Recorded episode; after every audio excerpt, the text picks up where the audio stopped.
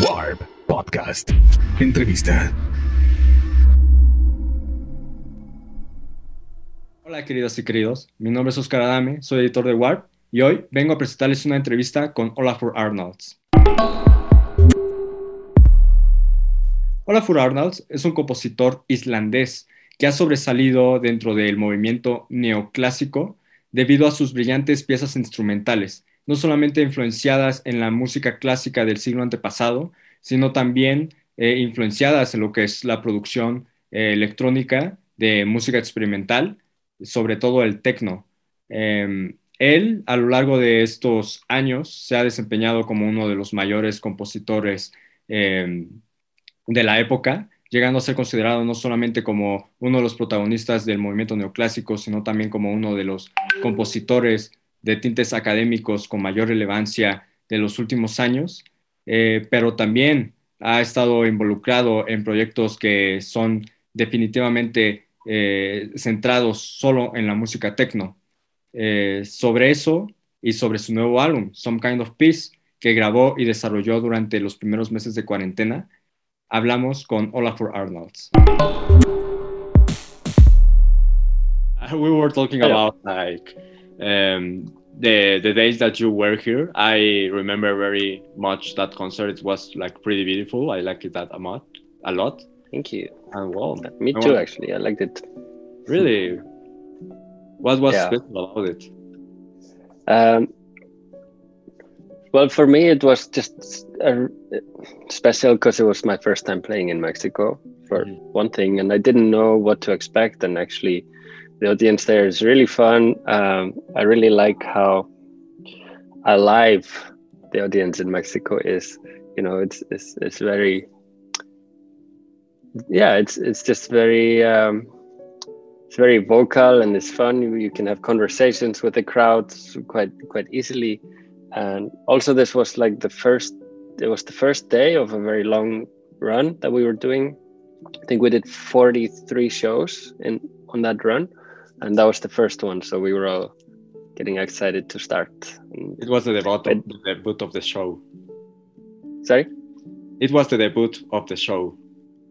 Yeah, yeah, it was the debut of a of a new of a new show that we had changed it a bit. We had been touring. This was I think January or February.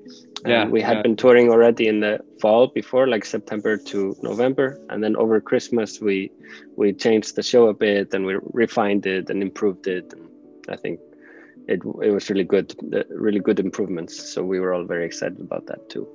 I read an interview yesterday with you when the interviewer asked you like, how do you feel like to make like classical music on this landscape? Yeah, oh, yeah, on this concept in this context, and you said like, well, it's that I'm not really a classical composer, right? And then you start like discussing this idea that one of the main things, the main uh, elements that make you not be a classical composer is the way that you put out a live show, right? Like all the lights and all that kind of stuff. That it's more like uh, from a pop point of view, like how you make a concert.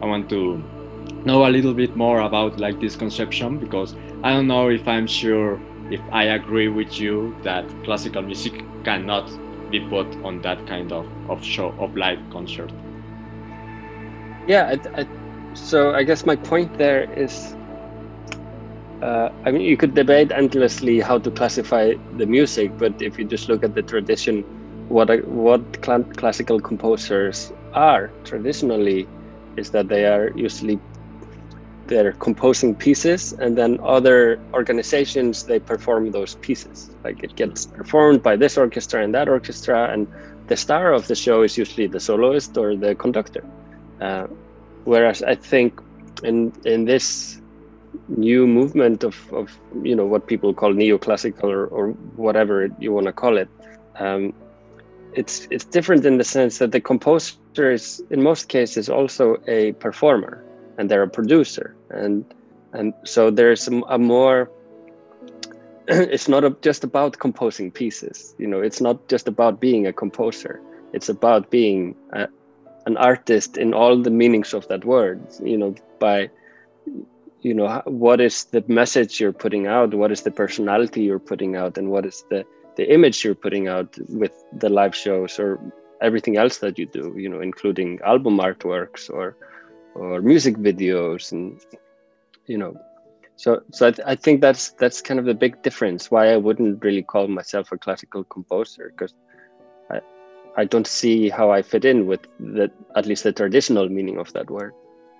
That's interesting because well from that point of view also all the main like how do you say academic composers from the 20, 20th century will also not be like classical composers right? Like steve reich or maybe um, um, Arvo Pärt or some of these guys, well, they also make their their interest on their album covers and they also like perform live, right? Um, well, not very much though. Like Steve Reich is performed by orchestras all over the world in his absence, and same with Arvo Pärt. Um, you can I can go on Friday to see the orchestra here in Iceland play Arvo Pärt pieces. Arvo Pärt is not going to be there. Yeah. And there's no one going to be there to design how the show looks. There's simply going to be an orchestra in a room with the lights on playing Arvo Pärt pieces. It's going to be purely about the composition and the performance of the composition.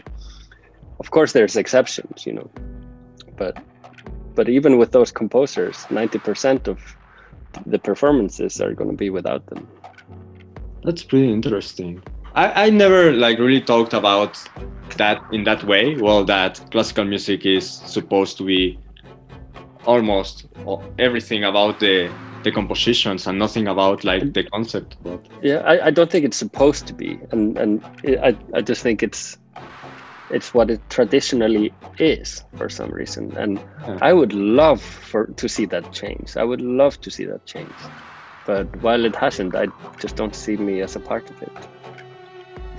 That's interesting. Well do you think that maybe this new like wave of musicians that are making like instrumental music like free from uh, pop music structures and are like pretty much more complex artists than classical ones because well they they also like tend to focus more on concepts on storytelling and on artwork.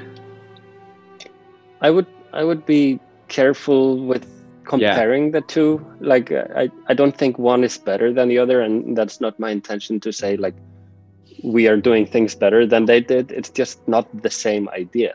That's that's my whole point. It's it's just different. And i think like purely classical composing is is a beautiful art form. And it's it's absolutely gorgeous art, art form and i have no complaints about it you know. It's just not me.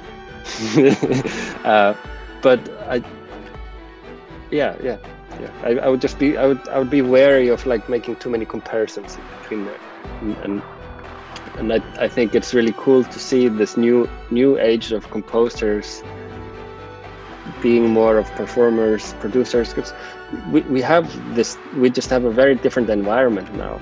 And uh, music is being listened to way more on digital mediums than in concerts these days. So it's it becomes a part of the composition to be a producer as well. It's, it's, yeah. it's just a different way of, of doing things. How something sounds today is just as important as the notes that it's it's playing. I, I just think it's interesting. I read also that you tend to focus more on the mathematics and the process, uh, the analytical process on, of composition than on the flow of consciousness. Than most composers are more uh, how do you say like near to it today. Um, what can you say about this? Do you think that maybe this focus is one of the things that makes your music um, pretty much remarkable in some ways? It's hard for me to kind of answer. Uh, I don't analyze too much how I do things. Uh, mm. And of course, I don't know if my music is any more remarkable than any other composers, um, but I I have concentrated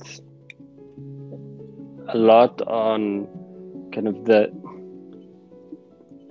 the technology of of how I make music and the tools that I use to make music, um, and how these tools that we use inspire the music that comes out. Um, and this has been just a big part of my creative process and this is perhaps why this room is full of synthesizers. You know it's it's a it's a way for me to to discover new melodies th- through new technologies through new sounds or old technologies most of the time to be honest.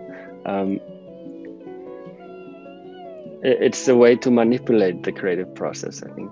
And sometimes the results are good sometimes they're not but at least they're new to me. At least they're bringing me somewhere. They're they're taking me to a new place. It's interesting because well i think that since a lot well yeah a lot of decades ago uh, classical music well and people who are pretty much influenced on classical composing are like pretty much focused on electronic music right? Like well i remember that Aphex Twin said that he only listens to to eric satie all day and all night right. that's everything that he heard so i want to know like what what um, do you find on electronic music being that you also have a techno project um, that you that you feel is much uh, how do you say like potent and interesting for you as an artist i think it's the sound design of it um, i just remember as a kid and hearing techno the first time and i, I couldn't see what's interesting about it Sure. For me, I could only hear boom, boom, boom, boom. You just hear like a metronome, and yeah. and until you develop this sense of hearing all the intricate details and appreciating how things sound as opposed to just a melody. And in techno, there's often a complete lack of melody. It's just about sounds. Um, that's when I really started to understand dance music and electronic music. Um, and and this is what actually completely fascinated me about it and i started obviously involving it in, in a lot of my own work as well as starting even a, a electro project just to explore these sounds and i think i get so much from it. Like Kiasmos for me is almost just a way for me to improve my own work because i get to explore something there that i wouldn't normally do in my own work. And i get to learn something about all these electronic sounds and how to use them. And then i can bring that back into my into my work and use them in, in different ways. Yeah i understand.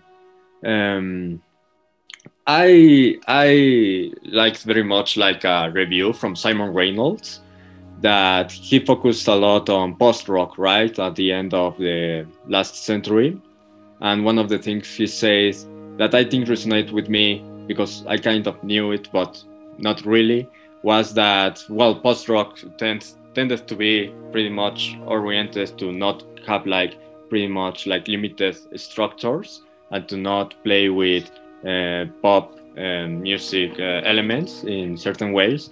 But then uh, Sigur Rós came with all the success, and what they did was like play with the instrumentality of post rock, but also with uh, pop hooks. And you say in that interview that I um, tell to you uh, uh, before that you were pretty much interested also on the way that pop is structured and i can see some of that kind of element that kind of, of pop hook in some of your songs mm-hmm. yeah that's that's very true um, i was also very influenced by post rock in my beginnings mm-hmm. especially my my first album um, is very influenced by like godspeed you black emperor and and bands like that who were you know who were kind of my first introduction to mixing all these influences together they had a lot of strings in their music but they also just had banging drums and uh, i was playing in rock bands and uh, and but was listening to a lot of this kind of more classical oriented music. And so my my first journeys were actually also very much based on pop rock post post rock um, but yeah I, I became just very interested in just seeing yeah I, I, don't even know what to say but you're just right you you answered the question yourself um, um, just to to explore this music that is traditionally maybe more ambient and, and a little bit more structured ways, you you don't have to make a 15 minute ambient song. It can Sure. be three minutes, and you can still deliver all the things. You can still create often the atmosphere in three to five minutes, um, and it becomes more accessible uh, without, in my opinion, losing the core of it if, if it's done right. It's interesting because, well, what people criticize about Godspeed You Black Emperor is like you had to wait like 12 minutes to get to something Yeah. right the song. yeah and of course that that is very rewarding and i still love doing music like that i, I still love you know and we do it a little bit more with Kiasmos i think than in, in my own music like creating these long waits for rewards especially in live shows and um, and, and that's that, that- that's actually another point it's completely different to think about music for for an album and music for a live show Sure, yeah. And it's I think in, li- in live shows you can play with that format a bit more. It doesn't have to be actually three minute songs in live shows. I think it's ex- extremely boring. You, you need to extend everything in live shows. And, uh, you know, can you imagine my concert if it was three minutes clapping, another three minutes clapping? It would just be so kind of dispersed that you would never get into the into the right zone. half of the concert would be like clapping. People. yeah no it's it doesn't work so so in, in, in a live setting i kind of abandon these ideas of accessibility in order to you know sometimes we do a 10 minute bit with, where nothing happens and we're just building up some some atmosphere so we can finally you know deliver that that reward that catharsis, sure. yeah exactly Uh, some of the things that impressed me reading the press release that Universal sent me to make this interview is that well, it it says there that you were helping Sigur Rós in some way at your beginnings, but I didn't knew anything about this. oh, i just opened up for them on on tour actually ah, okay. just just toured with them And how was it? uh, it was great. Um, I mean, I got to know the guys, and I still know them today since that time. And um, actually, I think it changed my life in some ways. These these tours, obviously, it opened my music up to a huge new audience, like all Sigur Rós fans. They it's a very easy segue into my music from Siguro. So it was, in, in in that sense, it was it was great, of course, but. I think more importantly for me personally was that this was the tour of the album called Með Suði Eyrum við spilum that completely impossible title. But it was the it was the album where Sigur Rós became really happy. And I saw this band that, you know, I had seen them a few times before in concerts and there would be these kind of long, heavy concerts. Suddenly they were becoming this band that was having a lot of fun on stage and watching them play these happy songs all the time made me kind of jealous because I was still in the phase where I was making really melancholic songs. and when I, I just made this simple calculation that if I will play, you know, hundreds of shows for the rest of my life, maybe even thousands, that's a big portion of my life spent on stage performing this music. It better be happy, you know. I better be in, you know, a feel-good state of mind during those times. Um, so it kind of pivoted me and my musical direction a little bit towards, you know, I, I don't make happy, happy music, but but there should always be a sense of comfort and hope and something positive within the music. I and since then, you know, I, I've I've kept that. I haven't really made any music since then that doesn't at least deliver some sense of hope. Of warm. I, I think your compositions are pretty warm at, at the end of them. Yeah, warmth. Yeah. Um, um, ah, I forgot something. Ah, well, before I remember, uh, I have like this question that, well, you make a, an album interpreting uh, songs from Chopin. And well, being that you have been like pretty much influenced by a lot of classical musicians, I want to know like, why did you choose to make that album? And if you are planning or if you are open to make uh, interpretations from some other uh, composers. so that idea was was a bit of a personal one for me, and um, the idea in the beginning was not about reworking any composer and then picking Chopin. It was sparked by Chopin's music. So for me, there was no other composer that came to mind to do this with. Um, Chopin, you know, through my youth was a part of my life, through my family, my grandparents in particular, um, would listen to a lot of classical music, and, and my grand grandfather especially was a fan of Chopin. So every time I came to visit, there was, you know, I would hear this music and and often been kind of made to to listen to it. Um, so I I think this is what brought me down the road that I later went down. So this was kind of a personal uh, tribute for me uh, of, of gratitude to them and to to those things that that led me to where I am today. Um, on the other hand, this project was also uh, actually, like we talked about at the beginning of this interview, um, a way for me to explore a different way of presenting classical music.